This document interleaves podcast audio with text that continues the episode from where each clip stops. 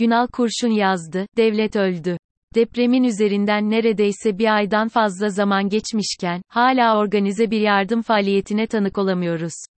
Bir depremde her yer yıkılsa yine de ayakta kalması gereken hastanelerin, AFAD merkezlerinin, acil durum ve afet müdahale birimlerinin, belediye binalarının, itfaiyelerin neredeyse ilk yıkılan yerler olduğuna tanıklık ettik.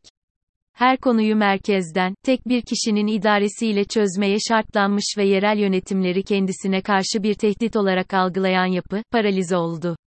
Esas kurtarma faaliyetinin sürdürülebileceği ilk 48 saatte, paralize olmuş bu yapı uğradığı şokun etkisiyle neredeyse hiçbir şey yapamadı. Sivil toplumun üzerinden silindirle geçilmiş olduğu halde, kalan tek tük STK hızlı tepki verip olay yerine yardım götüremese, milyonlarca insanımızı kaderlerine terk etmiş olacaktık. Ne yazık. Devlet teorisi derslerinde, devletin en temel işlevlerinden birinin insanların hayatlarını kolaylaştırmak olduğu anlatılır. Bizim devlet ise, vatandaşların hayatlarını zorlaştıran bir araç. Devlet, neredeyse yalnızca ifade özgürlüğünü sınırlamak, iletişimi kısıtlamak, her türlü muhalif girişimi engellemek, çoğu toplantı gösteri yürüyüşünü koplamak, vatandaşına zulmederek iktidardaki belli bir oligarşinin iktidarının devamı için bir aparata dönüşmüş durumda.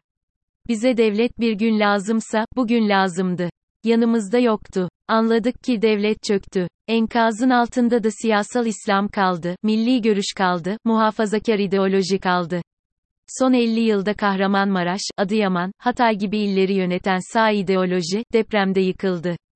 Böyle olacağı da belliydi. Zira inşaatı, kontrolsüz yapılaşmayı siyasetlerinin finansman aracı olarak gören bu ideoloji, kendini uyaran tüm kesimleri ötekileştirmek, hain ilan etmek ve damgalamakla o kadar meşguldü ki, Kahramanmaraş Ovası'nın alüvyonlu yapısındaki verimli tarım arazilerinin üzerine, altında yeraltı suları olduğunu ve bir deprem anında sıvılaşmanın kaçınılmaz olduğunu bile bile yapılaşmanın nasıl sonuçları olabileceğini öngöremedi.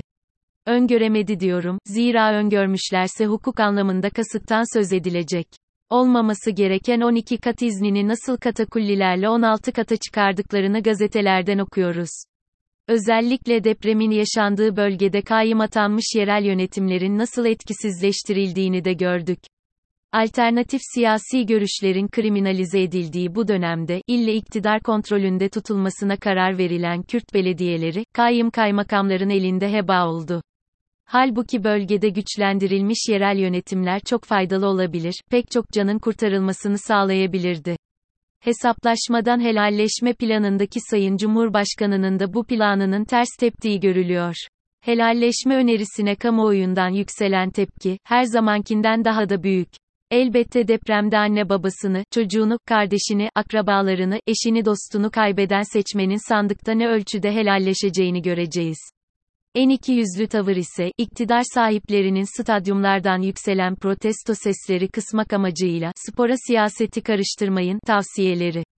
Daha birkaç sene önce, Arda kardeşim ben evet diyorum, sen de var mısın, demek serbestken, Türkiye Futbol Federasyonu Başkanı referandumda evet oyu kullanılması gerektiğini televizyonlarda açıklarken, acaba ne oldu da spora siyaset karıştırmak sorun haline dönüştü?